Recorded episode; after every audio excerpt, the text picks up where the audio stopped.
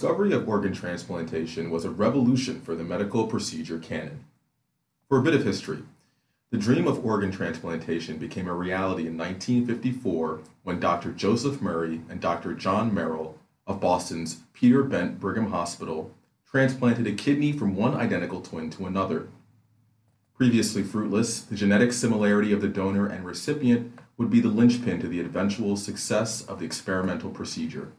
Since then, transplantation medicine has grown exponentially, and the range of organ transplantation procedures are myriad. The early days of organ transplantation were wrought with questions about the procedure's ethics and controversy about doctors' abilities to prolong human life. Kidney transplantation from a living donor was partially justified by the fact that kidneys are paired organs. The donor can live without the organ that was donated. The debate became even more controversial when Dr. Christiaan Barnard transplanted a viable heart into Louis Washkansky. Although the procedure was considered a success, Washkansky lived for 18 days. Shortly after, Bernard tried again with Philip Blaiberg, who lived 594 days. Uh, the conceptual controversy of organ transplantation, however, would fade away by the mid 1980s, when there was an overall acceptance of kidney and heart transplantation. The procedures would be seen as common. Organ transplantation is now seen as a highly effective procedure for remediating many types of chronic and terminal illnesses. In fact, transplants would become so ubiquitous that there has been a backlog of organ recipients for years. While there were approximately 17,000 kidney transplants in the US last year, about 8,000 people were too sick or died waiting for a kidney. Another 121,000 people are on the recipient waiting list and an average time spent on the waiting list is about six years. Part of this supply demand imbalance is the illegality of a kidney organ market in the United States. The problem isn't low supply, but rather the overwhelming unfilled demand. In this episode of SAMI Health Revolution, we will take a deep dive into the ethically complicated yet under-discussed topic of transplantation medicine.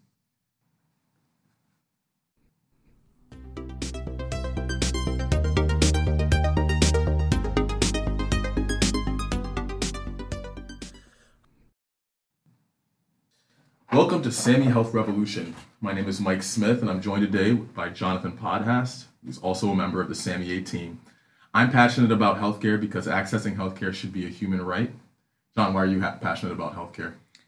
Well, Mike, I'm passionate about healthcare because physical health is such an important aspect of my well being, and because I'm a huge fan of the great outdoors, hiking, running, all kinds of things like that, that I wouldn't be able to fully enjoy to the extent that I can now if I were not healthy. And because I just want everyone to be able to maximize their physical health so that they can maximize their joy in life. Thank you. Today I'm joined by Bijan Ferengi, the founder of healthcare consumer advocacy company called SamiAid. We've spoken to Bijan before and we're happy to have him back. Welcome.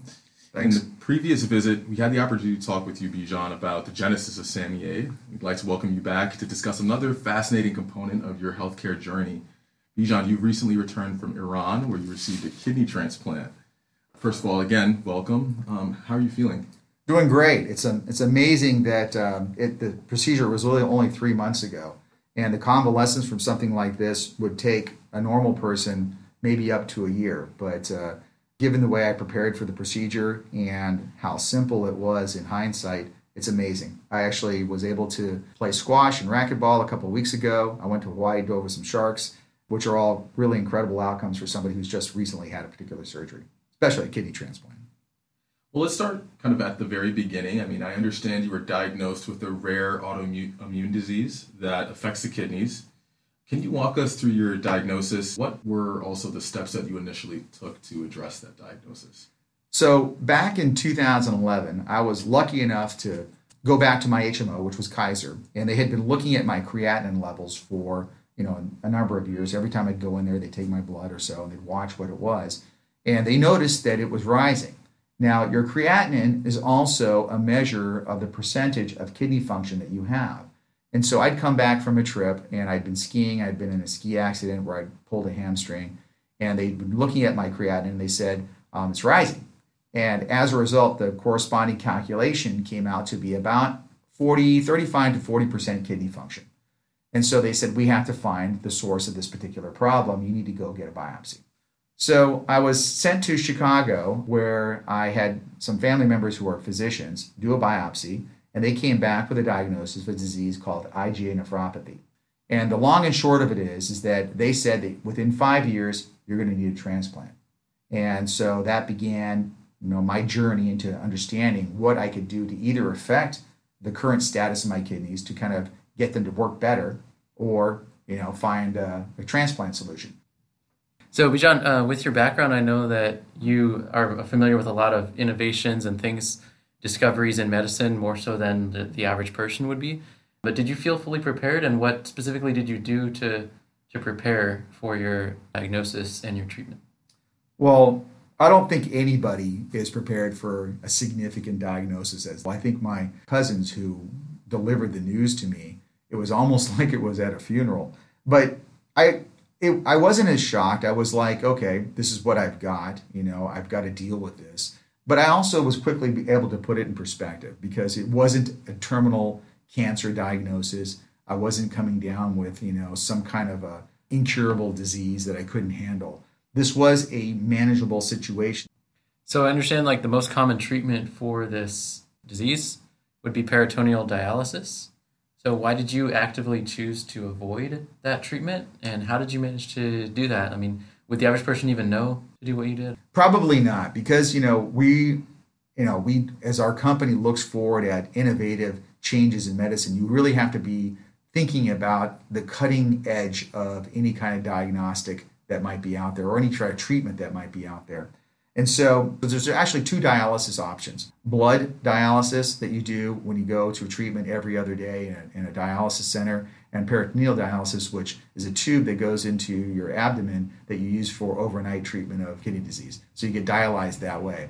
Either one of them, though, are very debilitating in terms of limiting, you know, what kind of activities you can have. And of course, physically, they are significant physical impacts to your life. A lot of people don't choose peritoneal dialysis because they don't like the way it looks because you've got a tube hanging out of your abdomen that you can never take out. And of course, with transfusion or blood dialysis, whenever you go to the center, you're linked to that center every other day for basically, you know, until you get a kidney transplant or the rest of your life.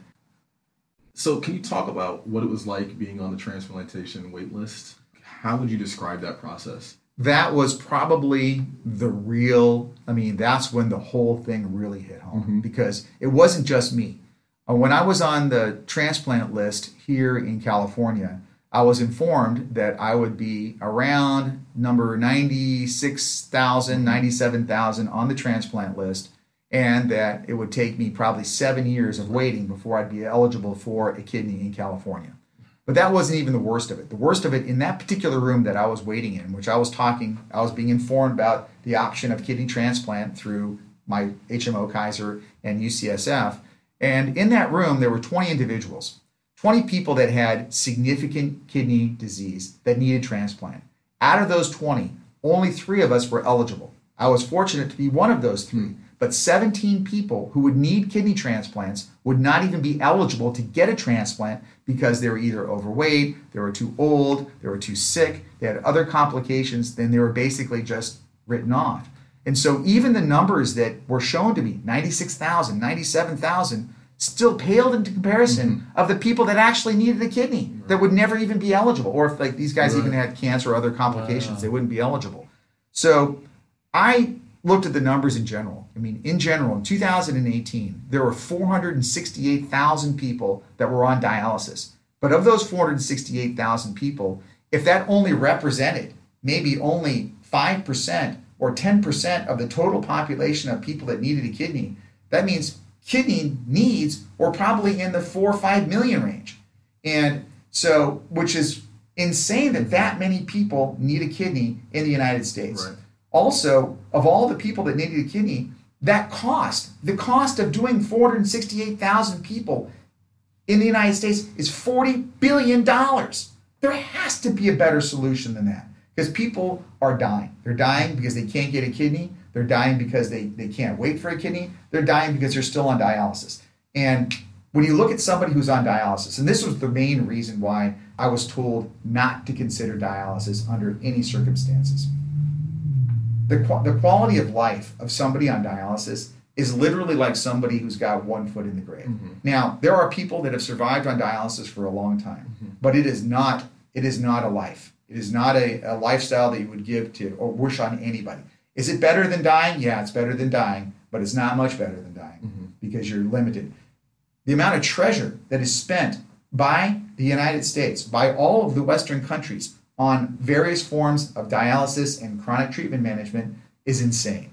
It's in the billions and billions and billions and billions of dollars compared to the amount of money they actually even spend on research. The amount of money spent on research in this area is only four or five hundred million dollars. Mm-hmm. But you're spending billions and billions and billions and billions on chronic treatments that have no significant, no beneficial endpoint. It's a complete nightmare of a situation. And I was face to face with it in that moment when I was told about transplant. Well, that um, definitely puts things in a great deal of perspective. So, obviously, you started considering going abroad for a kidney transplant pretty shortly after that realization, I would think. Um, so, can you talk a little bit about your thought process around that? Number one, how did you start thinking about Iran as a possible place to go? Any detail around that? Yeah, so my first option was obviously stay here in the United States. And so if you're on the kidney transplant list, you're waiting for a cadaver donor or some miracle donor to show up and give you a kidney. Most people don't have that option. So what you try to get is you try to get a family member to be a kidney donor for you. In my case, it was my sister. She was compatible in terms of blood type, but after doing some investigation, our family has a history of kidney stones and that was one of the criteria that eliminated her from being a potential kidney donor. So now, without a family member as a potential donor, I had to look outside of the system. And so I, just like anybody else, especially because I'm aware of the entire global medical market, mm-hmm. I was immediately aware of the fact that there is a significant black market for kidneys in the in the world, mm-hmm. and a lot of that revolves around kidneys that are being um, harvested in the Philippines and right. India and as I investigated even more, I understood that the central portion of this was driven by organ management people in Israel. So as I was looking at the black market for kidneys, kind of think, okay, if this doesn't work out, what are my options? I also came across this, and I didn't even know that, even being half Iranian national, my father was Iranian, my mother is a, an American. I didn't realize that Iran had the only legal pay for play kidney system in the world. Now, that presented two problems. One, I didn't know anything about that program, I knew nothing about it. I wouldn't know how to even investigate it. And also, two, if I were to get that particular kidney or even a black market kidney, would my insurance cover me for the medications that I would need to sustain my life with this particular kidney? And it turns out at least one part of the system is very, very, very liberal and very accepting. I understood from Kaiser that they don't care where you get a kidney. Mm-hmm. They don't care where you get a kidney. If you get a kidney, you have it, it's treating you, they'll help, they'll help you um, evaluate how successful the, you know, to keep that kidney in your body and then whatever medications you might need kind of going forward. So when I came across this idea that you know I could either go black market or I could go the legal route, I definitely decided to say that the legal route was probably the way for me and I started to look more and more and more into the option of getting a kidney in Iran. And so it turned out to be a absolute eye opener. So is there a wait list there too, or is there such a big market? Is there such a big supply that when you make it legal, there's competition for it and all that? Was there you didn't have to wait long once you that's a great question. on that option, or that's a great question. So one of the great things about having a kidney, when I first discovered that Iran had a kidney program that was a pay for play program, wanted to look at the details.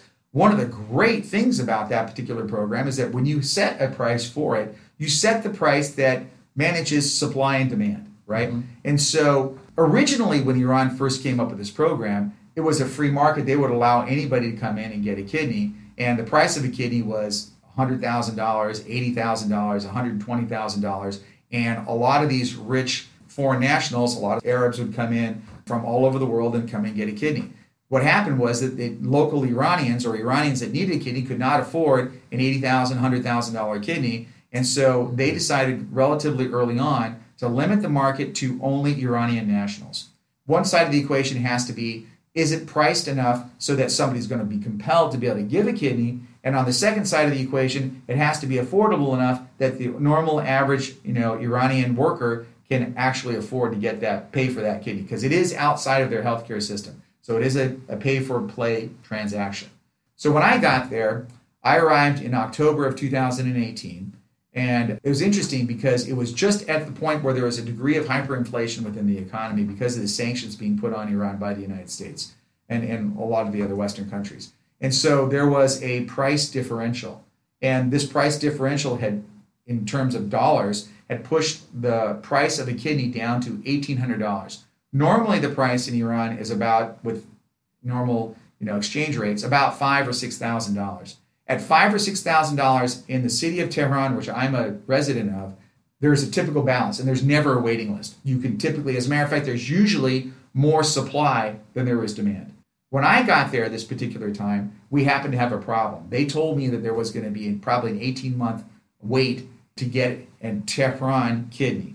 But they said that if you can go to an agency a little further away, there's a small city outside the city of Tehran called Karaj that they don't have a waiting list. Okay, so Bijan, why do you think it's not this way in the US? Do you think we have just prematurely abandoned more liberal transplantation policies like Iran's? Or have we just are we just not aware of it? Or are people overly concerned about human rights abuses when those human rights abuses are likely to be even worse in a black market? Right. That's correct. So just like any any medical procedure, just like anything, if you have transparency within the system, it's going to be a safer procedure. My concerns were that if you go to a black market kidney, that you would get you know less than quality care because it is a black market. I wanted to go with somebody who absolutely knew what they're doing and that there would be no compromises in terms of the quality of care. The issue in Iran, it's not that Iran is better than the United States. It's Iran is better than almost the entire Western world. When Iran set up their kidney transplant program, it was in the early to mid 80s. At that time, it was under sanctions again by most of the Western world because of all the problems they had with the Iranian Revolution. But because they had no access to dialysis technology, they decided that for practical purposes, the easiest, quickest, best way to support somebody who's got kidney disease is to give them a live kidney transplant. And it just makes sense to go ahead and compensate the donor so that the donor has some benefit to giving the kidney to the recipient. Now, of course, it helps everybody, obviously. It helps the recipient, it helps the government, it helps everybody's benefited by this particular person's transaction. But there has to be a driver to kind of support that. So in Iran, they came up with a compensation system and medical care that would you know, benefit the donor. The reason why the United States didn't do it is that right at the time when this medical miracle of transplant was discovered, there was also a time when our political system became devoutly conservative.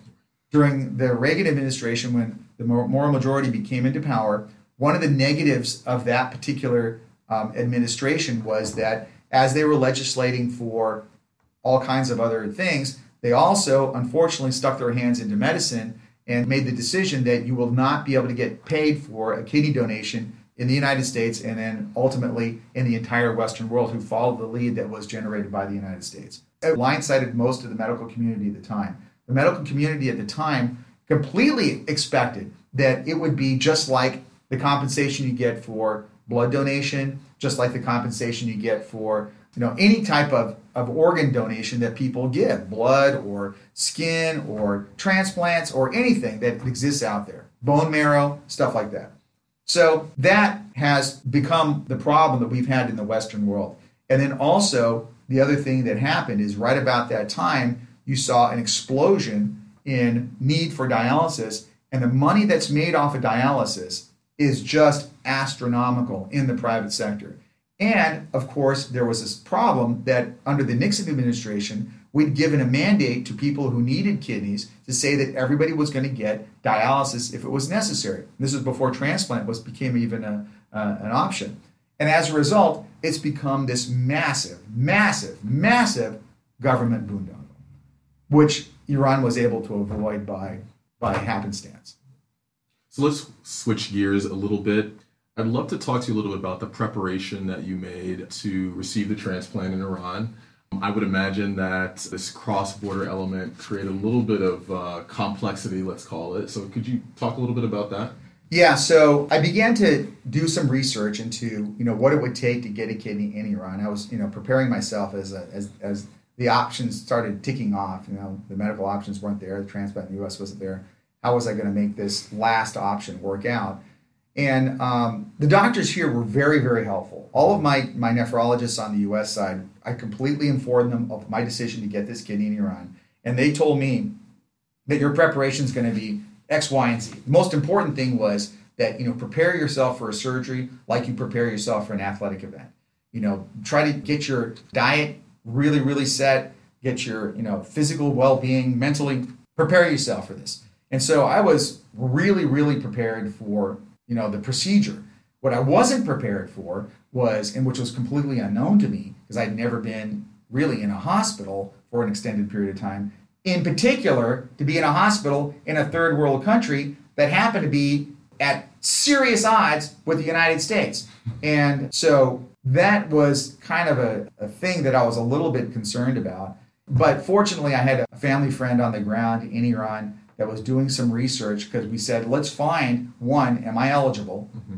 Two, who are the doctors that are going to be doing this procedure, right? and then you know what are we going to be able to plan out for my you know aftercare like how long am i going to have to be in country for and you know what kind of complications are we going to be able to plan for if we have a complication what am i to do do i medevac myself out or what happens right so again these were all unknown so going into the process i felt relatively informed but there was still a strong degree of trepidation so, what did it feel like touching down in Tehran for the last time before you got the transplant? How did you feel? What were you thinking? Honestly, I was thinking, what am I getting myself mm-hmm. into? I, I, even though I had this, you know, urgent need for a kidney, my creatinine had, you know, gone to a point, or my kidney function had gotten to a point. You know, you need a kidney, you need a transplant when your kidney functions between 15% and 11%. If it gets below 11%, you got to be on dialysis. My kidney function at that moment had been close to 13%. Hmm. So I was right in the mo- in the situation where I needed to be doing something. So I had, you know, as I was touching down into the city, now I'd grown up there for a while. I, I last time I was there was the revolution in, in 79. I'd come back once or twice after that for my father's funeral and, and to visit, but not for any extended any extended periods of stay. And so I was really concerned because I was like, well, you know, I don't know what's going to be like to stay in this hospital. I didn't know if I'd enjoy the food. I didn't know what kind of sanitation they had sure. in terms of, you know, care and stuff like that. So I was I was actually almost trying to convince myself to fly back mm-hmm. and delay this or try to figure something else mm-hmm. out. But most of the people who are kind of my mom was there, my, my my cousins were there, people were there, they were helping me out. They're like, look, we these people or this system has been in place for a long time. They've had a lot of success. Don't doubt the process. If this had been the first time, absolutely. But these people have been down this path before. They know how to do a kidney in their sleep. So, with that kind of uh, you know reassurance, and plus the fact thinking that look, if I was to delay this maybe another six or seven months, I could lose my donor, and also more importantly, the political situation here could change dramatically. Right. There could be another revolution, and I'd lose my opportunity completely, and that would be just a shame. So all those thoughts were percolating through my head, and so finally I did some more blood tests, and then we checked into the hospital, and you know everything was set to happen. It was a fait accompli at that point. So yeah, so Bijan, thankfully, I'm I'm glad to hear that your recovery was very fast. I was actually kind of shocked at how quickly you returned home and came back to work and how lively you seemed after just having such a severe surgery. But anyway, can you tell us a little bit about your recovery process and what was it like getting your post treatment care in the US? That you said you had like a scare moment at the airport or something like that. Would you be able to elaborate on that? Yeah, so the procedure itself took about well, just a day. So I checked into the hospital on a Monday. By Tuesday morning, I did the procedure and then I was in the hospital. I had I only had problems really basically that that night, and then after that, you know, typically after four or five days, well, actually within 24 hours, you're supposed to try to get up and walk around. I was walking around relatively quickly, which was fine. The more you active you are after a major surgery, the better you tend to recover. But from stitches and medication and stuff like that, they do blood tests on you literally every day post post surgery to make sure that you're not rejecting the kidney any sort of way. After 11 days, I was in the hospital. They were absolutely sure that my kidney function was fine, there wasn't any issues. I decided at that point I would do my aftercare in the United States. Now, I hadn't really planned that from the beginning. I was planning on convalescing in Iran for another couple more weeks, but I was feeling so good and didn't seem to have any complications at all that I decided to fly back sooner than I had thought. And so I was back in the US literally two weeks after I had uh, landed in Iran, which is amazing. I had actually prepared myself in the best possible way to receive this kidney so that there would be no complications at all. Even the best doctors were saying that, look, you're going to need a couple months before you drive, a couple months before you do this and that. But I was relatively active, and the more active you are, the quicker you are able to recover. Wow, and, that's um, awesome. but I would tell you that the best reason for it was because I had a healthy kidney that was donated to me, and I was a healthy host. Both of those factors were the, and of course, if you look back on it now and, and look at the procedure and how little downtime I had and how my productivity didn't really dip at all, is really a testament to the success of this type of um, um, option for people who need a kidney. It is ridiculous to, to imagine somebody having to go on dialysis because they don't have the option for a transplant because it takes down a person, not only does it take a person down health wise, productivity, they're no longer a productive member of society. Right. Then, of course, the cost, which is so it's Yeah. for so many reasons, it's the wrong way to go. So, how long has it been now exactly since your surgery, and how are you feeling now? How's your overall health?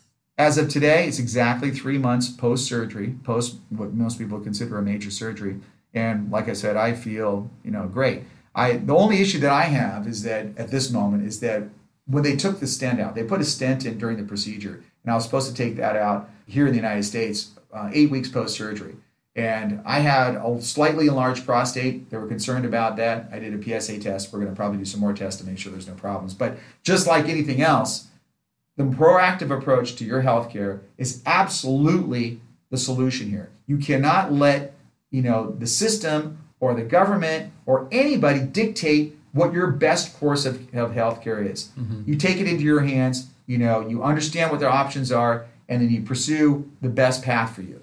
If you offered an option for donors to receive some benefits, either from the recipient or from some other agency, it would be 10 times, 100 times, a million times more successful in reducing the cost of care and improving the health of the recipient.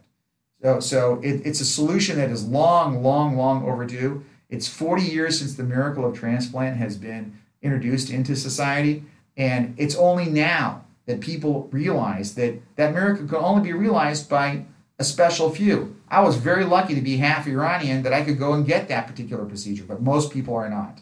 And so we have to be able to be an agent for change and make sure that this is something that the Western world sees as a solution and we stop letting people die needlessly and spending money needlessly on procedures that are not effective. Thank you All right, so well, much you. for uh, joining us today, Bijan.